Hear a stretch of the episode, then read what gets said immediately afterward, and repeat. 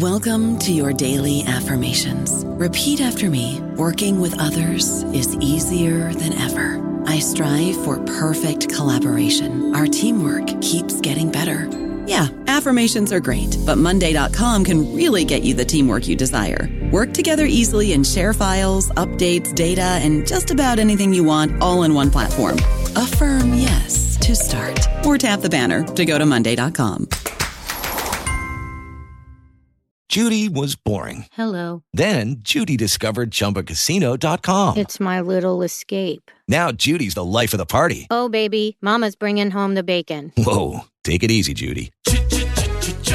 The Chumba life is for everybody. So go to ChumbaCasino.com and play over 100 casino style games. Join today and play for free for your chance to redeem some serious prizes.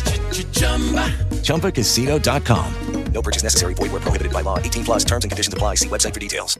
Hello, everybody. This is Marshall Poe. I'm the editor of the New Books Network, and I'd like to tell you that we have a new and improved website. It has two new features that we think you'll love. One of them is a vastly improved search engine so that when you type in keywords, you'll get a bunch of episodes really quick. The other is the ability to create a listener account. And in that listener account, you can save episodes for later listening. So you can create a kind of listening list. We think these features are neat and we think you'll enjoy them. Please visit the site today.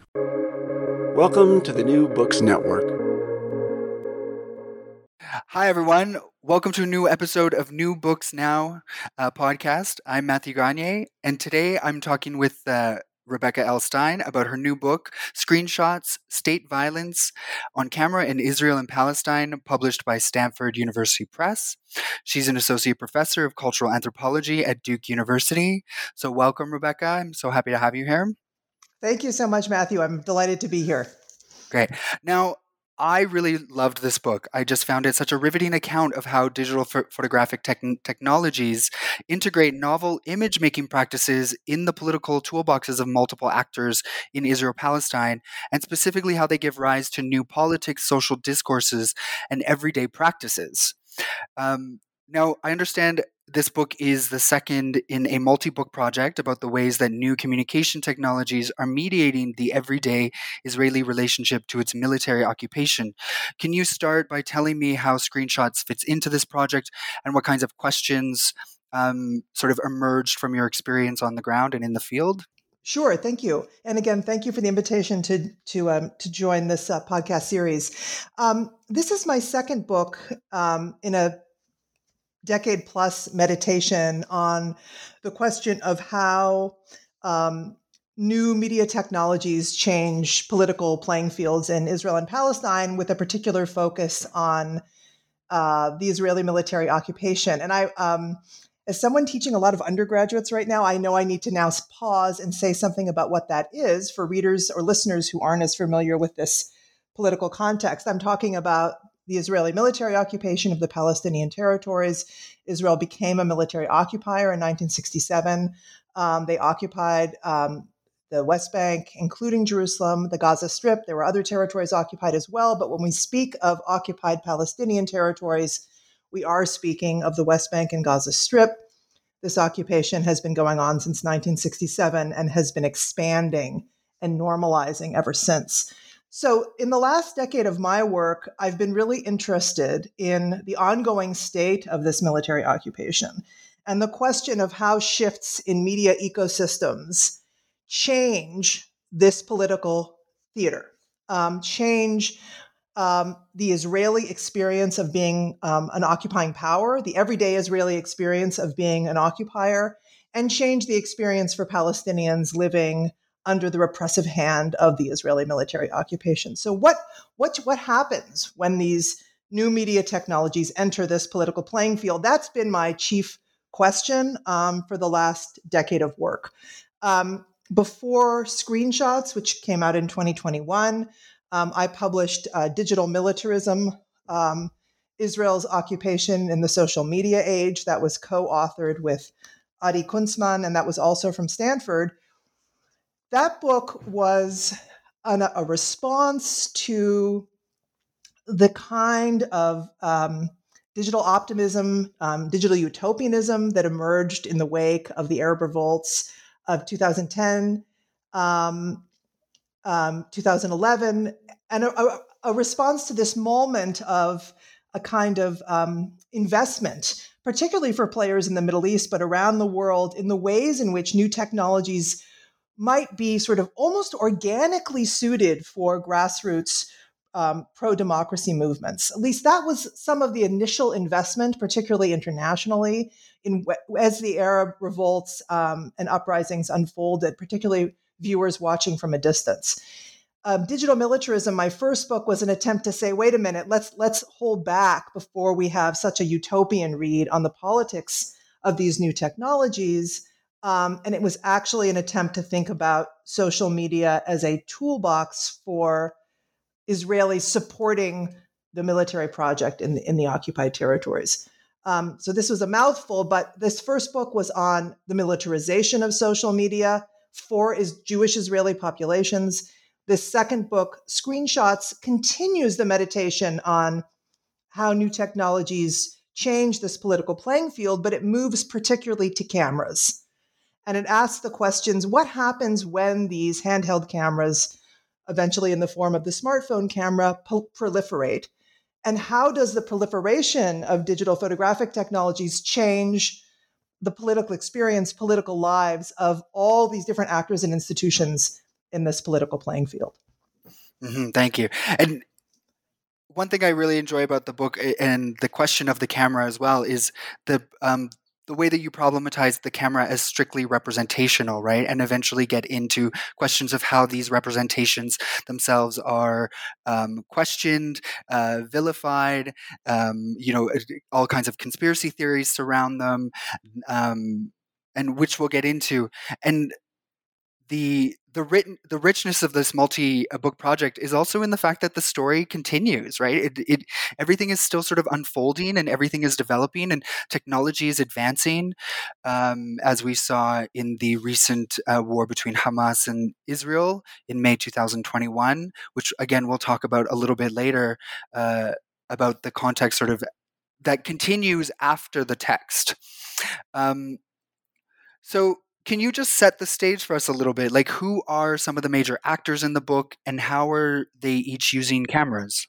Great, yeah, and I'm glad you you brought up May um, 2021, um, um, which we'll we'll be discussing um, later in this podcast.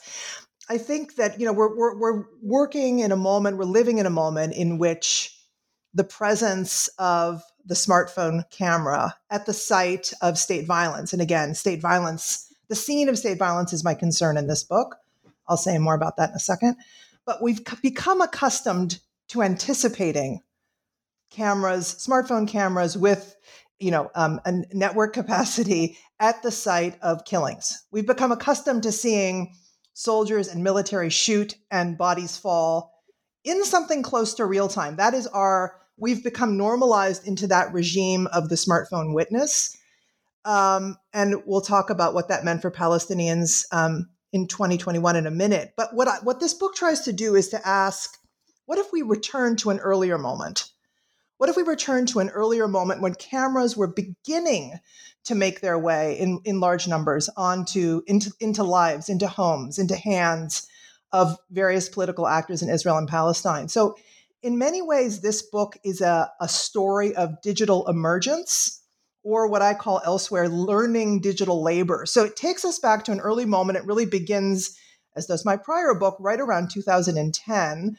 But actually, in, in fact, it begins earlier uh, with the second Intifada, which breaks out in 2000. So there's it, it, it takes us two decades back. Um, and one of the questions that it asks is how did various communities, institutions, and I'm going to say more about who those were, in this political space of military occupation. How did they manage to pull these new photographic technologies into their political toolboxes at these very, very early moments? So, the constituencies that concern me in this book are the Israeli military and Israeli soldiers. Um, on patrol in the occupied territories. In particularly, um, this book focuses on the occupied West Bank. Um, I'm interested in Jewish settler populations and, and what I call Zionist conspiracy theorists, by which I mean um, pro uh, Zionist um, actors, sometimes in Israel, sometimes outside, with their cameras supporting the state project. On the other hand, we have Palestinian anti occupation activists and Israeli and Palestinian human rights workers.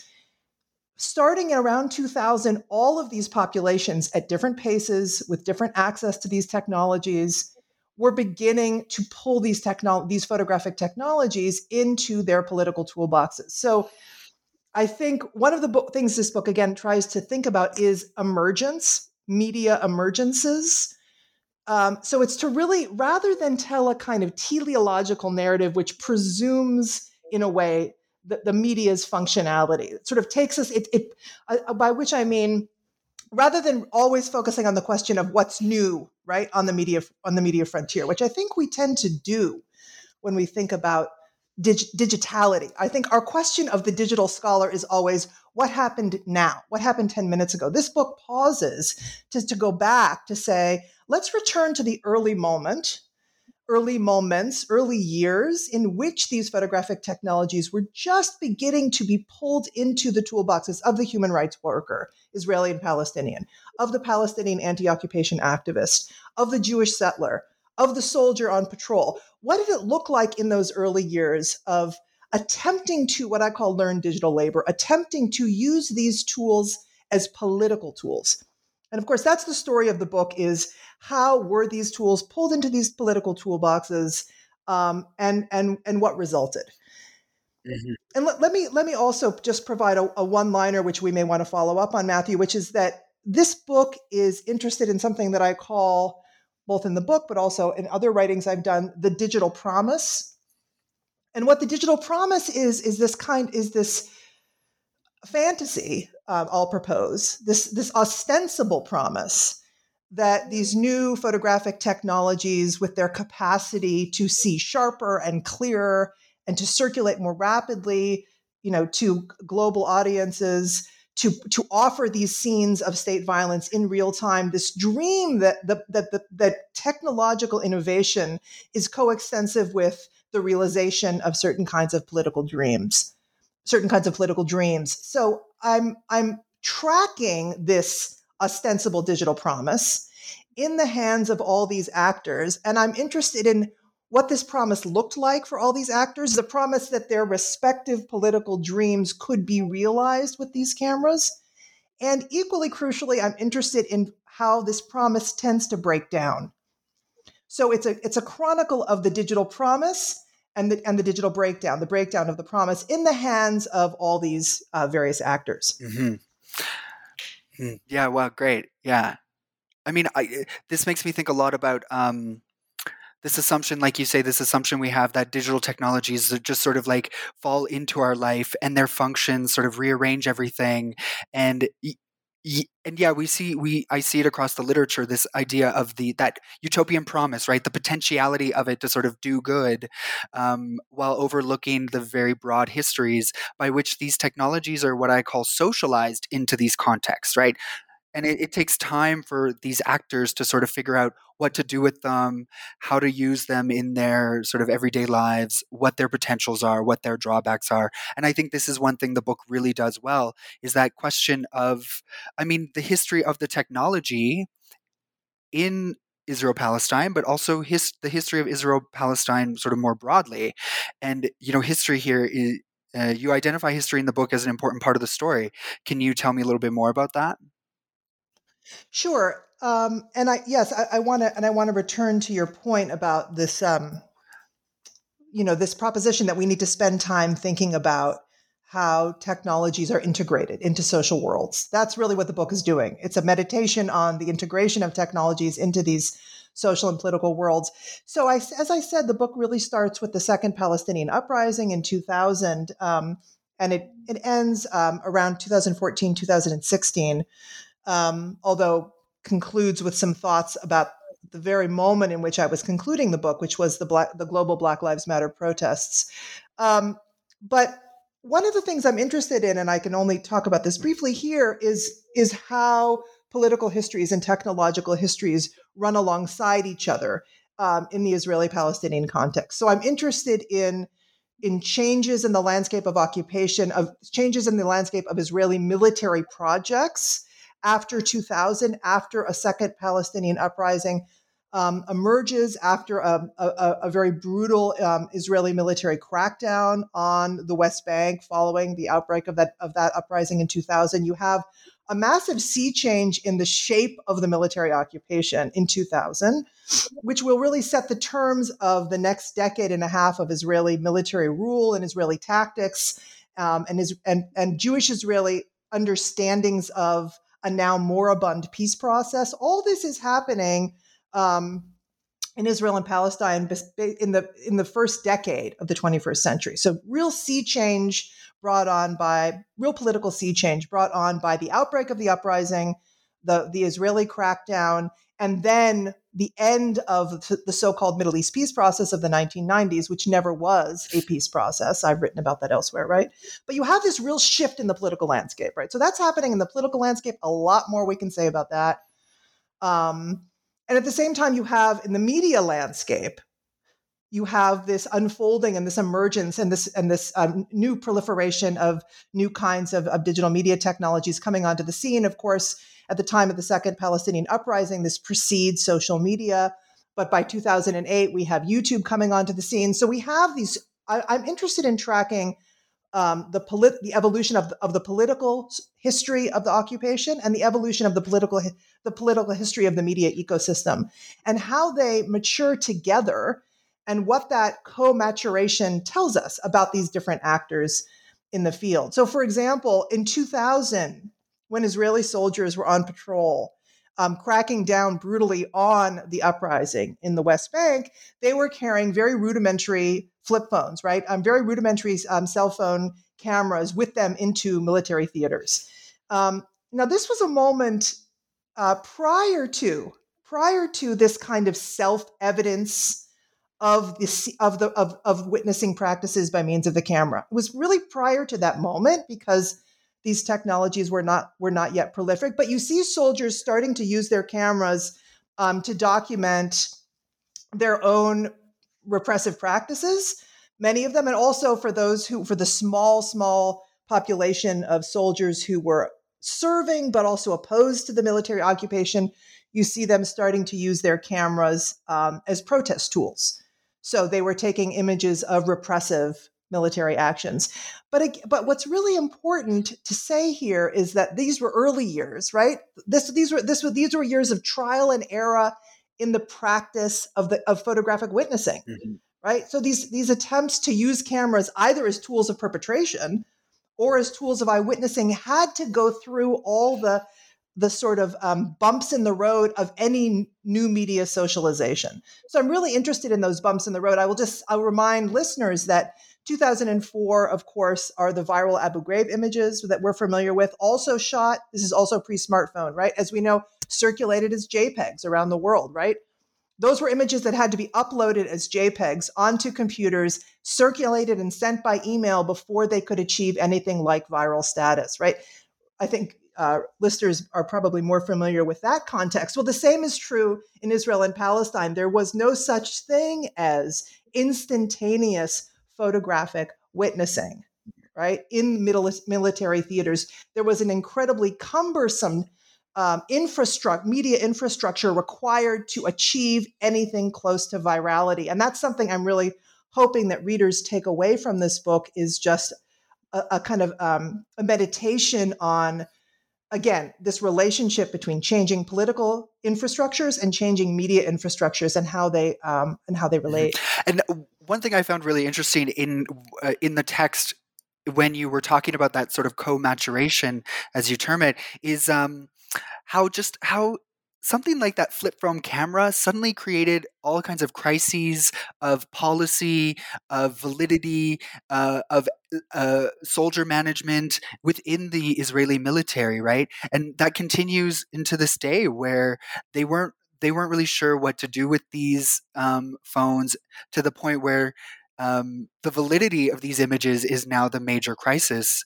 Uh, and so I, I find that so fascinating how that phone creates these sorts of crises that really is an interesting way of thinking about that co-maturation, right? How that these crises uh, proliferate in terms of certain kinds of policies and new kinds of practices and regulations um, and conspiracies within the IDF and within uh, uh, uh, Israeli public uh, public opinion as well. Yeah, that's a great way of putting it. And I, I think, um, I yes, these crises, as you term it, well, are really central to my story. And I'll, I'll just before speaking to that um, point, I'll just tell listeners that um, this book is heavily invested in a story of perpetrators, of Israeli perpetrators. In that sense, it's kind of not the standard ethnographic account of the occupation. It's really interested in the social life of perpetrators with their technologies, Israeli Jewish Israeli perpetrators with their technologies. So I have a lot of emphasis on the military. I have also a lot of emphasis on this Zionist conspiracy theory domain, which is heavily populated by settlers and pro Israeli uh, publics, Jewish publics um, outside of Israel. We'll get back to that in a minute, which is simply to say that yes, I have a lot of attention to crisis I have a lot of attention to the sense in the military of crisis.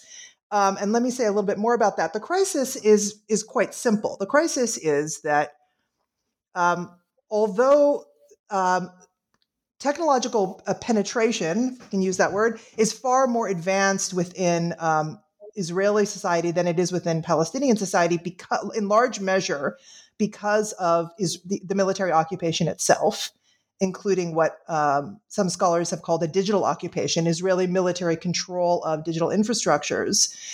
Be- despite the fact that there's far more, there were far, always far more tech- digital technologies in Jewish Israeli hands in the decades I'm studying here, um, far more access to digital technologies. Um, nonetheless, as cameras proliferate, begin to proliferate in Palestinian hands in the West Bank, albeit slowly, albeit constrained by the military occupation. The military watches with considerable concern. So, as cameras become more common at anti occupation protests, as cameras become more common in the hands of activists, in the hands of human rights workers, the military understands this as a considerable crisis. Um, and i am really interested in the crisis. Um, uh, I spend a lot of time talking about this crisis and how it looks at different moments. And the crisis often takes the takes a very standard form. And the crisis looks something like this. It looks like the, the from the military the military storyline says these images that Palestinians are shooting of Israeli state state and settler violence are bad. Right. So I like to reduce these, I like to reduce this to a formula. These images are bad, right? And by these images are bad, the military means these Palestinian cameras are creating a public relations problem for Israel, particularly for the military. So you see camera proliferation, you see the you begin to see the growth of Palestinian archives, visual archives of settler brutality, of soldier brutality. You start to see these archives grow. The military is watching with concern, and it is a considerable crisis. And I'm interested in tracking that crisis and particularly in tracking this proxy narrative, as I term it, whereby the images are bad, right? Whereby the phenomenon of state violence is reduced by the military time and time again to a public relations or Hasbara problem, right? So, time and time again, the Israeli military and public response to any viral scene of state violence captured on camera is a lament. And the lament says, We, the Jewish Israeli public are being maligned again by the bad cameras of our foes. So rather uh, by, of our of our enemies, our foes. Rather than it being rather than viral images producing a kind of public conversation about state violence, it produces a lament about public relations disaster. I'm really interested in this relationship between growing Palestinian archives of state violence and growing military and Jewish public lament about the PR problem. So we see this time and time again, and I spend a lot of time thinking about this. Mm-hmm. So going back then to that uh, term digital promise and and sort of building off this, um, you know, for us to have a digital promise for for these things to have a promise certain items have to be invested with certain kinds of value and hope right and so you know the crux of the text is looking at um, multiple kinds of genres within photography. So can you outline for us sort of what, you know, what kinds of photography are being um, put into the like are being sort of produced on the ground? Like, what are the multiple genres? Sure. I mean, let me let me um, let me say something about the genre of. Um, I mean, it would consolidate as a genre, right? It wasn't initially a genre; it would consolidate as a genre. But the the, the this um, the the the scene of the amateur witness, the amateur Palestinian smartphone witness, producing a, a, a very tactile scene of horror right so this this so i spend a lot of time thinking about again these early years when palestinians were beginning to have more living under occupation were had more and more access to cameras were starting to produce greater numbers of um, short films of attacks by settlers these could be organized attacks coming into communities they could be mass settlers coming in to try to seize Palestinian land. These could be soldier assaults. Um, um, these could be soldier shootings at a demonstration, right? In the early years of these cameras, um, before before they were, um, you know, again, we're talking about we're talking about around 2008, 2010.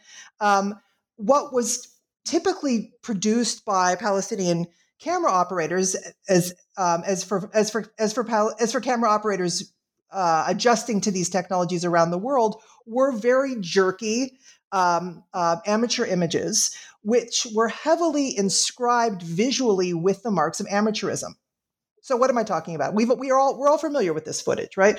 It's footage produced by people on the run. It's footage produced by people in the middle of an assault. It's footage produced by people who don't know how to use cameras, but who pick up cameras when the trained camera operator in their house, and here I'm talking about Palestinians under occupation, are out fighting settlers and they have to pick up the camera because they're the only one in the house. So this early this early generation of of of eyewitness videography was incredibly rough, was incredibly jerky. Um, image, uh, figures were out of focus, and um, I think we need to pay attention to this. Like we tend to, again, we, we sort of tend to forget about this early moment of videography, or we tend to sort of remember the, the more fine tuned videography of a later of a later uh, era. Um, they pro- these these early eyewitness images produce some ch- distinct challenges for activists and for human rights workers. They produce challenges in the legal system. So one of the things I follow is um, the Israeli NGO B'Tselem, which is Israel's oldest and largest um, nonprofit organization, human rights organization, working um, uh, in the occupied territories, um, gathering testimonials from Palestinians um, who are under assault from settlers and soldiers. I spent a lot of time chronicling um, the activities of this human rights organization. It's a Jewish Israeli organization with headquarters in West Jerusalem, but has a partnership with Palestinian uh, fa- communities and individuals living under occupation who function as field workers, who gather testimonials about human rights incidents, etc. Um, so, one of the things that interests me is how these amateur videos move through judicial arenas in the hands of this human rights organization. The amateur image, to our mind, I think maybe maybe a, a very powerful image. There's, you know, Susan Sontag wrote about this. She, she talked about these kinds of images as flying low and said these kinds of amateur images had a kind of greater authenticity. Perhaps, right? But in the judicial arena, in the early years of the Palestinian smartphone witness, this is pre smartphone, the early years of photographic witnessing, these images produced distinct legal challenges. Imagine, right? Uh, uh, so I talk about a case, for example, where a camera, many times cameras are dropped in, in, in, in, in uh, fright, right? So a woman is watching, there's a, a woman, uh, a shepherd, who's watching her family be beaten by um, settlers in making an incursion onto her land. Her camera is on. She's capturing the footage uh, a, a, club is raised by a settler to strike a blow, the camera is dropped in, in fright. We can understand why a camera is dropped in fright, right? When this kind of genre, to use your language, moves into the legal arena, and you have a legal system which is already predisposed to disbelieve the Palestinian claimant, the amateur image fails all the more to provide um, evidence of settler wrongdoing. So you have this kind of disconnect between the visual impact of these early images and their legal standing. Um, and that's one of the things I spent I spend quite a bit of time in this book um, in the legal system, thinking about again early years when video videography scenes of, of state violence were just moving into legal arenas in new ways um, and when they succeeded and when they failed and they failed right by and large they failed and they failed because the legal system is predisposed to disbelieve the palestinian eyewitness but there's also some interesting failures which which reside also in the texture of the videography, which which I'm concerned with. Yeah, I'm glad you brought that up because I thought it was such a fascinating sort of thread throughout the entire text is how the photograph itself, like a photograph is just a photograph, but its meaning and its its political potential, the value um, that people sort of give to it as having potential to sort of shift things really take shape within the institutions of the occupation right and and the shape that it takes really depends on if it's a legal system, the NGO system, um, public opinion, even the Twitter sphere, um, you know, television. Like these images sort of travel throughout all of these media. Um, and that media itself gives the image a certain kind of political investment, right? And and uh, yeah, invests it with a certain kind of political hope or failure. Um, yes, absolutely. So there's no such thing as a right. There's no such thing as a single right. I mean, we know this, of course, that one piece of footage can tell multiple stories. Um, I spend a, ch- a, chapter. I think it's my favorite chapter um, describing the evolution of what I call the repudiation script, which is basically, as I said, it sort of predates the Trump era fake news charge by at least a decade. Um, and this is a script that was employed and masterminded by as I call them, pro Zionist, Zionist conspiracy theorists, taken up heavily by settlers and settler media outlets. And it's a script that's aimed to solve this problem, which we talked about before, of this growing archive of Palestinian eyewitness video showing scenes of soldier and settler violence against Palestinians. So this is a problem. We talked about the crisis that it raised for the military. It also raises a crisis for settlers and and and their supporters. And so one of the things that emerges and, and gets honed over these years is a script to repudiate footage, right? The footage comes onto the scene. Maybe it's failing in legal arenas, but we have to make sure it fails. So how do we make sure it fails? We fine tune our script it, of repudiation, right? Again, this is fake news in in in, a, in an in a earlier in an earlier stage.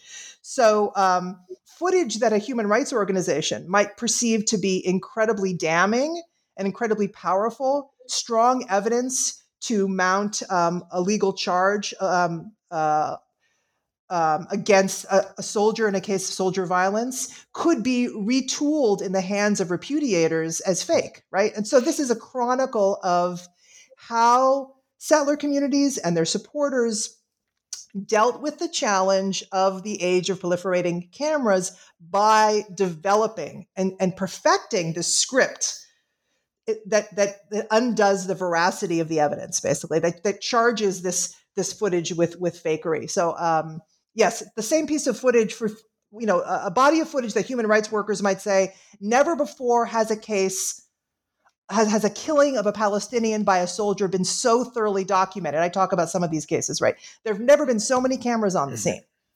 There have never been so many angles at which we saw settlers shoot and kill a Palestinians. Never before, human rights workers from B'Tselem would tell me we have a lot of assurance that when this case moves into the legal arena, um, that this that justice will be, you know, we, we we can we can pursue this case that there will be a successful um, uh, prosecution.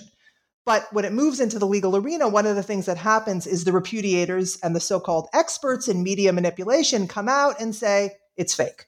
So, uh, again, this is another site of digital learning settlers learning to repudiate, human rights workers learning to pull these videos into their toolbox, and human rights workers learning that they have to um, tamper, temper their digital investments. They have to temper their investment in that digital promise because, again, even a case of a settler killing with multiple cameras, with heavy forensic evidence, often would fail in the legal arena, in the judicial arena. I don't know about you, but I'm very busy and I don't have a lot of time to cook. That's why I subscribe to Factor. Eating better is easy with Factor's delicious, ready to eat meals. Every fresh, never frozen meal is chef crafted, dietitian approved, and ready to go in just two minutes. You'll have over 35 different options to choose from every week, including Calorie Smart, Protein Plus, and Keto. These are two minute meals. Factor meals are ready to eat and heat, so there's no prepping, cooking, or cleanup needed. They're flexible for your schedule. Get as much or as little as you need by choosing your meals every week. Factor is the perfect solution if you're looking for fast, premium options with no cooking required. Sign up and save. We've done the math, and this is important. Factor is less expensive than takeout, and every meal is dietitian approved to be nutritious and delicious. Head to factormeals.com slash NBN50 and use code NBN50 to get 50% off. That's code NBN50 at factormeals.com slash NBN50 to get 50% off. I'm glad you brought up that point because it re- it reminds me, you know, one of the other things that the book um, focuses on, really quite sort of ethnographically grounded, really uh, quite detailed and fun to read, is a description about how the pal- like how um, footage, uh, cam- like video pictures, how uh, taken among Palestinians in the West Bank, how it travels, right? How it has to go through these multiple sort of moments of being worked upon or being moved from place to place. And so I was hoping you could describe for us a bit about what you call the Palestinian videographic ecosystem. Yeah, sure. Great. Um, um, thank you, Matthew. So, one of the chapters is dedicated to this ecosystem. And um, as I've already said, I spent a lot of time in this book talking about the Israeli human rights organization B'Tselem. As I said, it's an Israeli organization based in West Jerusalem because there's a lot we could say about them. They're still very much alive and well as an NGO. Um, and they worked in partnership with Palestinian videographers um, starting in the early 2000s um, when you know, they were they sort of were among the first they were the first NGO in working in Palestine um, to bring cameras actively into the um, in, into their toolbox. They were the first to really, um, they sort of, uh, they were the first to introduce cameras as tools of eyewitness uh, collection. Um, afterwards, many would follow suit. But I follow um, the experiences of many of the or a handful of Palestinians involved in this videographic ecosystem who are working with B'Tselem as videographers, um, as caseworkers, as field workers, with their cameras working to document the daily brutalities of living under occupation, the uh, assaults by settlers, the assaults by soldiers. And it was not an easy job. And again, remember, we're talking about early years of this media ecosystem. Um, so I'm talking about around 2008, 9, 10, 11, 12, um, at a time when, in order for these Palestinian videographers to deliver their footage back to the West Jerusalem office, they had to actually manually carry it. And we're talking about video cassettes, we're talking about memory sticks, right? These had to be transported, hard drives, they had to be physically transported from the West Bank into West Jerusalem, where it could either move from there into media spaces. Um, the NGO was also doing an a- advocacy campaigns to educate Israelis about the occupation. It would either move from there to television, right? Or it would move into legal arenas in cases of um, complaints filed by the NGO um, um, with the military. But how does it get there, right? So I spent some time just reminding us that these were days before virality could be assured, before instantaneous file transfer. Um, and so these these Palestinian um, videographers and caseworkers um, had to again struggle with the challenge of bringing this footage through the highly constrained and militarized landscape of military occupation, and it was not easy. So I talk about all the all the cases in which people would be stopped at checkpoints, in which their video would be would be confiscated. Um, I talk about the beatings that that photographers would endure by soldiers, often taking aim at cameras. Um, I talk about um, you know what happens when when again cameras are dropped in fear and the footage fails to to sort of materialize in ways in ways anticipated and the message here is basically that let's not forget that there's a pre-life to the viral image right? So this is in a way this is a this is a study of, of pre-virality, right? That for Palestinians in this early years, in the early years of this highly militarized space, right, of the West Bank, in the early years of the video ecosystem, there was a struggle, a basic struggle with even moving the footage through the highly constrained and militarized landscape of occupation, where at any time your footage could be seized, your camera could be smashed, right? Um, it could be confiscated. It might never be collected from the police station. So, this notion that you film it, you've got it, you've got the evidence, and there it is. There was no such thing. This was a highly constrained ecosystem. I, I spend quite a bit of time with one particular videographer who was actually the first videographer um, to work with the uh, Palestinian videographer from um, the West Bank to work with the Palestinian, to work with with the B'Tselem team, and he showed me. Uh, we were sitting in his home in um, in Ramallah one day, and he showed me his office, and it was full of video cassettes. He said, "These are all the videos I couldn't bring to the West Jerusalem office. It's full of like VHS cassettes. The footage was good."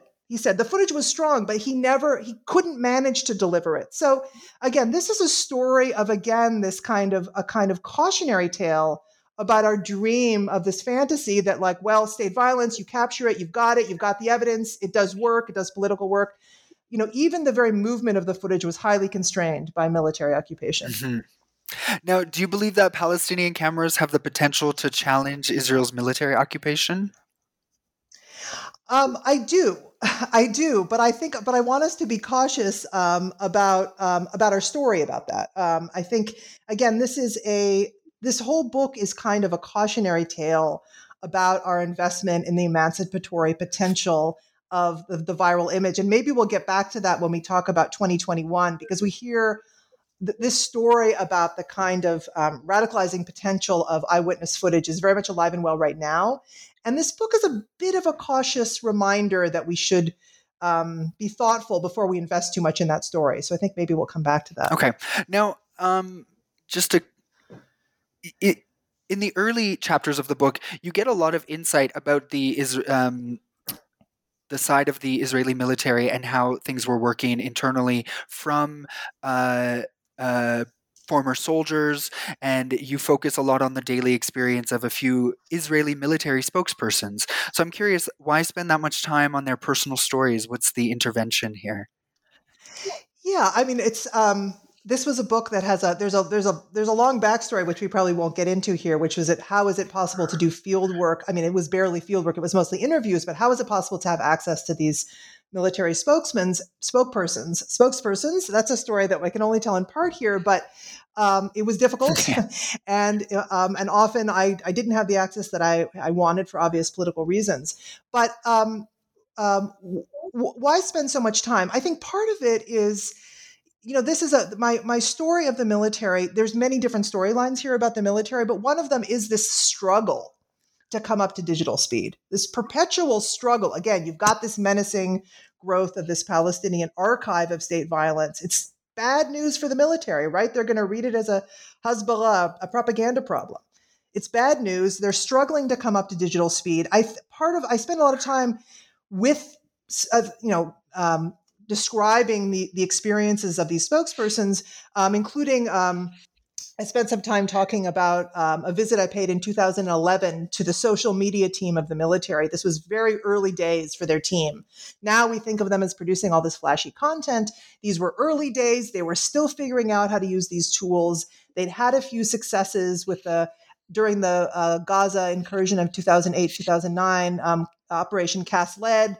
The military started a YouTube channel. They considered it very successful. So 2011, they were getting their team, they were growing their team, they were trying to figure out how do we produce content that the world wants to see? How do we deliver the military story? But it was very halting. There was some, there were errors all the time. They couldn't figure out what do you do with all the detractors? They were about to launch Facebook, but they had a problem. How do we program our wall? They were watching the Ministry of Foreign Affairs have problems with their wall. Why? The Ministry of Foreign Affairs in Israel didn't have a large staff. They'd the wall would be populated by negative content and the, when after hours the, the staff got off at five the wall would be populated with negative content the staff would go in in the morning clean it up. That was how rudimentary the, the experience was. The military thought we don't have the staff. How are we going to clean up the wall? So they were they were trying to figure out how do we pull social media into a military institution given our resources? How do we square the difference between the highly vernacular style of social media with with the formality of the military institution? And there were a lot of mistakes, and they so I spent time. I spent time. Um, let's say lingering in the in the improvisation of the military at that moment.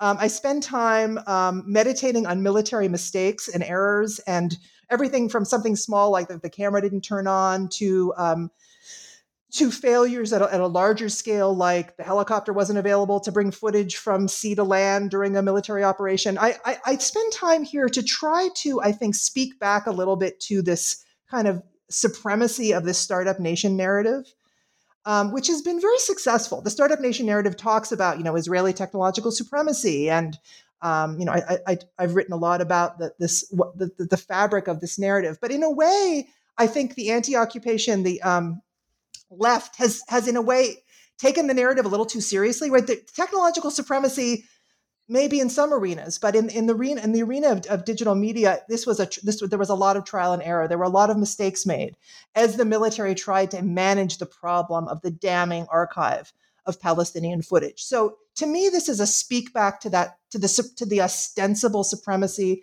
of of the of, of Israel uh, where technology is concerned. Mm. Um, and you know, I, I, don't want that Hasbara narrative to have the final word here.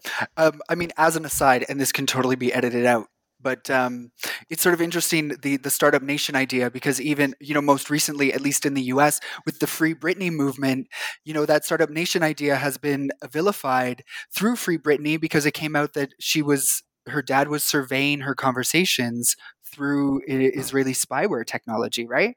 And so suddenly mm-hmm, you have all mm-hmm. these people who it's another sort of um, aspect to the to trying to take down that narrative of uh, of the startup nation, or at least complicate it and show that the startup is the the tech, the narrative of technology is very much intertwined with militarization. Um, yeah, yeah. I, I, I, wish I could. I wish I was an expert on Britney Spears. I'll let I'll let you do that. I, so I can't really comment on that. I mean, I'm not either. I just um, you know see right. the headlines and uh, right. Uh, yeah. Anyway, I'm you know, I wonder. But I do want to say that that, that this storyline, this the Startup Nation storyline, is really at the core of both of the both of the last two books that I've done, and it's this it's this remarkably um, formulaic storyline, which is a storyline generated really to produce um, an alternative narrative by by the by the Israeli state to the problem. Again, here's that proxy narrative I talked about earlier. The problem of the Israeli occupation. Like, why is the world talking about Israeli occupation? We want them to talk about Israeli culture. We want them to talk about Israeli digital prowess, um, etc. So this the startup nation narrative was sort of the most successful of the Israeli state efforts to rebrand itself and thus draw international eyes away from the ostent the quote problem of military occupation. It's been a very successful storyline, um, and again, part of this book's uh, investment in the faltering efforts of the military is again an attempt to um, to dismantle that success. Um, great. I just so I want to move on. I want to move our conversation more toward thinking about the sort of the continuation of this story, right, beyond the events of the book and sort of more uh, recent events. Um, but I just want to end by also stating that you know th- this book is also just a an excellent intervention into the anthropology of technology because it really it really mm-hmm. shows how at the end of the day technology is not this thing that sort of swoops into our lives and sort of changes it but that there's an entire process a very complicated social process by which um, technologies are integrated into certain kinds of contexts and it is it's still about how humans use these technologies to sort of mm-hmm. invest them with aspects of hope and utopian promise and try to mm-hmm. problematize mm-hmm. um, or not problematize, try to sort of solve the problems of technology toward that utop- utopian promise. Um, and I think that can be broadly stated for many different kinds of contexts. Yeah. Mm-hmm you know that was that's that's definitely the aim here. And again i think um, in the israel Palestine in the case of the scholarship um, and i say this in the book there's there's been in the last decade a growing scholarship in israel and palestinian you know, anti-colonial studies about uh, visual regimes um, but they tend to be focused chiefly on questions of representational practices. And this is a book that's really interested in the pre-representational. I mean, I do, I am interested in the fabric of videos and all that, but it's what happens before the image. What what enables yeah. the image? What about images that weren't captured? Yeah. What about footage that couldn't be transferred because of a closure or a checkpoint? So it's it's really lingering in those moments before images even materialize as images. Investments in cameras, attempts to navigate the, the disconnect between media desires and occupation occupied infrastructures. Um, and I here I take my cue from a number of anthropologists working on, on these questions who've been really helpful in shifting this conversation in ways you propose to the social life of technologies. Yeah, yeah. So this is very much a study of the social life of those technologies. Yeah. Okay, now the war between Hamas and Israel in May 2021 really shifted international public opinion where Palestine was concerned. Uh, and many analysts have credited Palestinian social media usage, in particular the viral videos shared by activists in Gaza and uh, Jerusalem. How does your book help us think about this? Yeah, I, have I've, like many, um, m- many folks who are invested in um, in Palestine, we all watched um, this this war unfold. I, I, unfortunately was here, and rather than there, um, watching this unfold and yes, this was a very, very, this has been a very common assessment um, um, that, you know, um, the success of the uh, protest movements in Palestine and internationally were very much due to um, a new kind of moment in uh, social media activism. So this is this is this is both true and a common storyline that there's never before has there been so much footage produced from the ground in Jerusalem and Gaza. Right, that's a fact. Um, and this footage had an incredibly powerful mobilizing effect. It did, this was a radical sea change for um, Palestine organizing across the world. Um, and again, part of the part of the way we understand this is that there's this the Israeli incursion, the Israeli bombardment of Gaza was um, heavily documented by Gazans. Right in the very midst of their bombardment, they were shooting images. The pro the the, the um, uh, activism in Jerusalem was heavily documented by activists. We've all we're all familiar, I, I assume, with these with these videos. Um, we've we've seen them. They had incredible viral capacity, um, and uh, it brought a whole new set of activists, Palestinian activists, into the international spotlight, onto mainstream media. All of that is true. But I think what concerns me a little bit is the extent to which, in our story of the reckoning with the sea change in um, in solidarity politics around Palestine. What concerns me in the reckoning with with um, um, among solidarity activists is the extent to which we're placing our optimism at the feet of these new technologies. Now, I, I'm, I'm sort of rendering this narrative a little bit singular because that's not the only story that activists are telling, but you see over and over again a crediting of with uh, with this this sea change um, in solidarity politics. The credit is often put at the feet of these media ecosystems.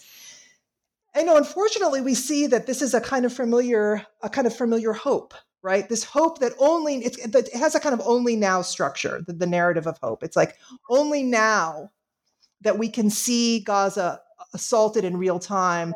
Can can only now can we um, can we mobilize in these numbers? Finally, now that the images from Gaza are being shot in real time, closer than ever before, with more cameras, finally, then justice is more available to us. And I, I just worry about this narrative because it's very, very old, right? It's arguably as old as cameras themselves. This, this investment in the camera's capacity, the capacity of new cameras with greater capacity to deliver new forms of justice. This is a very old storyline. Susan Sontag's written heavily about that. Many others have. And as old as that storyline is the lament that follows when the camera fails to deliver on its promise, right? So we've seen this in Syria, right? The first YouTube revolution. Um, um, we, we watched the lament that followed when that YouTube revolution failed to stop the violence in Syria, failed to save Syrians, right, from the bombardment by the regime.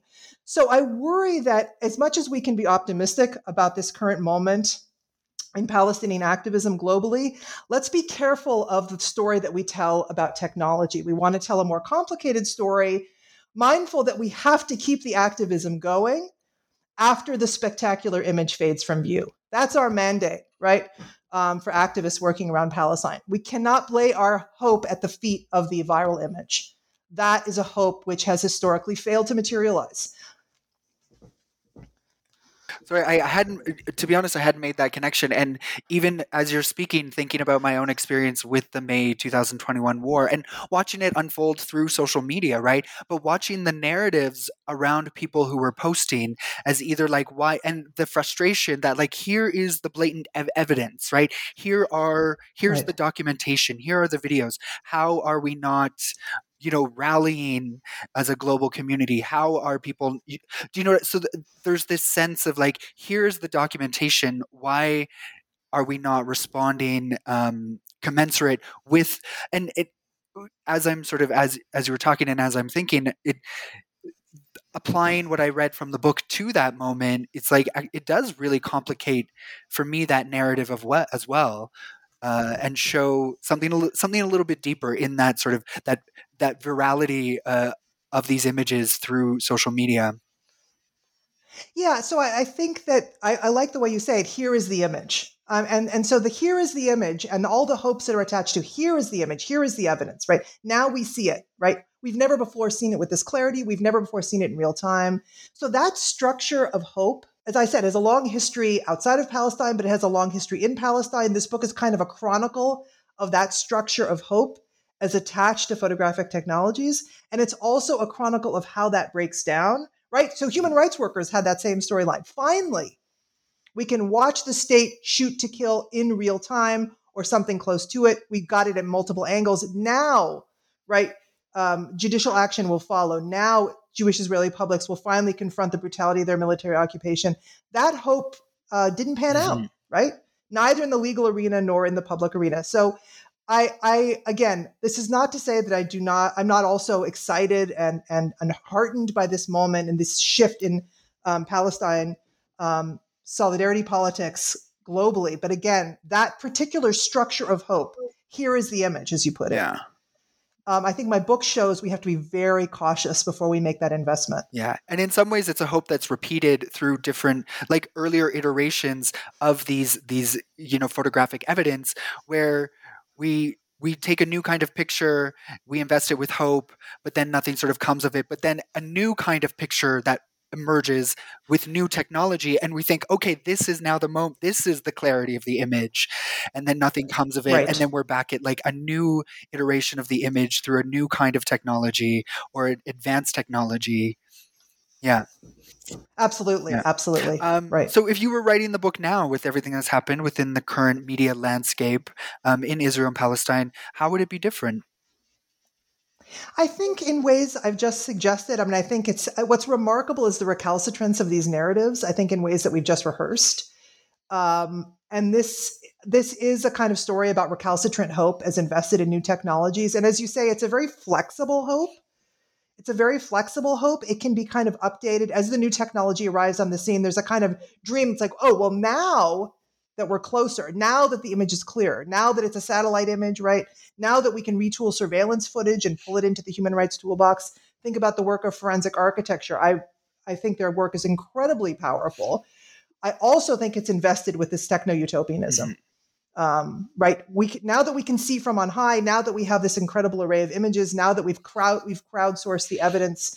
Um, so I think um, th- this this book may be a story of the more things change, the more they stay the same. Um, I hope not in terms of um, the political landscape in Palestine, but again, the the repetitive nature of this investment is quite interesting um, to me. Yeah. So, just one final question then. Um, who do you think should read this book but likely won't? Oh, yes. Um, my mother? No. This book, I've tried, it took me a long time to write this book, or longer than I would have liked. Um, and that was partially because I really tried to make it a clear read. I've, it's very much informed by theory, but theory lives in the footnotes. Um, I'm trying to make this book accessible to broad publics, both in academia and outside, to people interested in Israel Palestine who might not pick up an academic book. It turns out we're not taught to write that way. So, writing that way, making one sentence is shorter takes a long time, I learned. So, I'm really hoping. Um, I'm really hoping this book has some crossover potential. I was really thrilled that Ben Ehrenreich, who wrote uh, The Way to the Spring, blurbed it because you know he's got a he's got a popular book. I'll never have his reach, obviously, but it, it is my it is my hope that it can be a book that moves between readers and readerly spaces. Um, that's my ambition. Right. I mean, uh, on a personal note, I um, I really enjoyed the the the style and the tone and the language of the of the text. I really liked the the details you that you provide. It constructs a wonderful narrative, uh, and not just a narrative, but even from somebody who sort of is still trying to figure out in many ways what anthropology is and what ethnography is meant to do in the world. I think this is a great example of how to take that rich amount of detail and put it all together into something that can have a a wide significance across multiple kinds of scales in a lot of people's everyday lives. So I think that I think that you hit the mark with the writing, and so I hope that other people um, will enjoy that sort of narrative flow that you've invested, like imbued in the text. Lovely, thank you. I'm glad to hear that. Do you have any final comments? Any final words? Um, any final words? Um, just that this was really a pleasure. Matthew, thank you for taking the time. Um, I really appreciate it. I enjoy talking about it. Um, I enjoy engaging listeners. Listeners out there, if you have any questions for me, send me an email. I always talking to readers is what it's all about.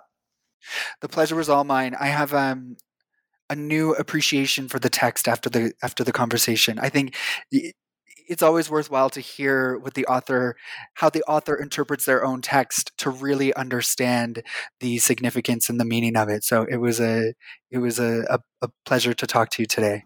Thank you so much